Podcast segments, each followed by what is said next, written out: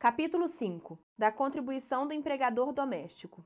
Artigo 24. A contribuição do empregador doméstico incidente sobre o salário de contribuição do empregado doméstico a seu serviço é de: Inciso 1, 8%. E inciso 2, 0,8% para o financiamento do seguro contra acidentes de trabalho.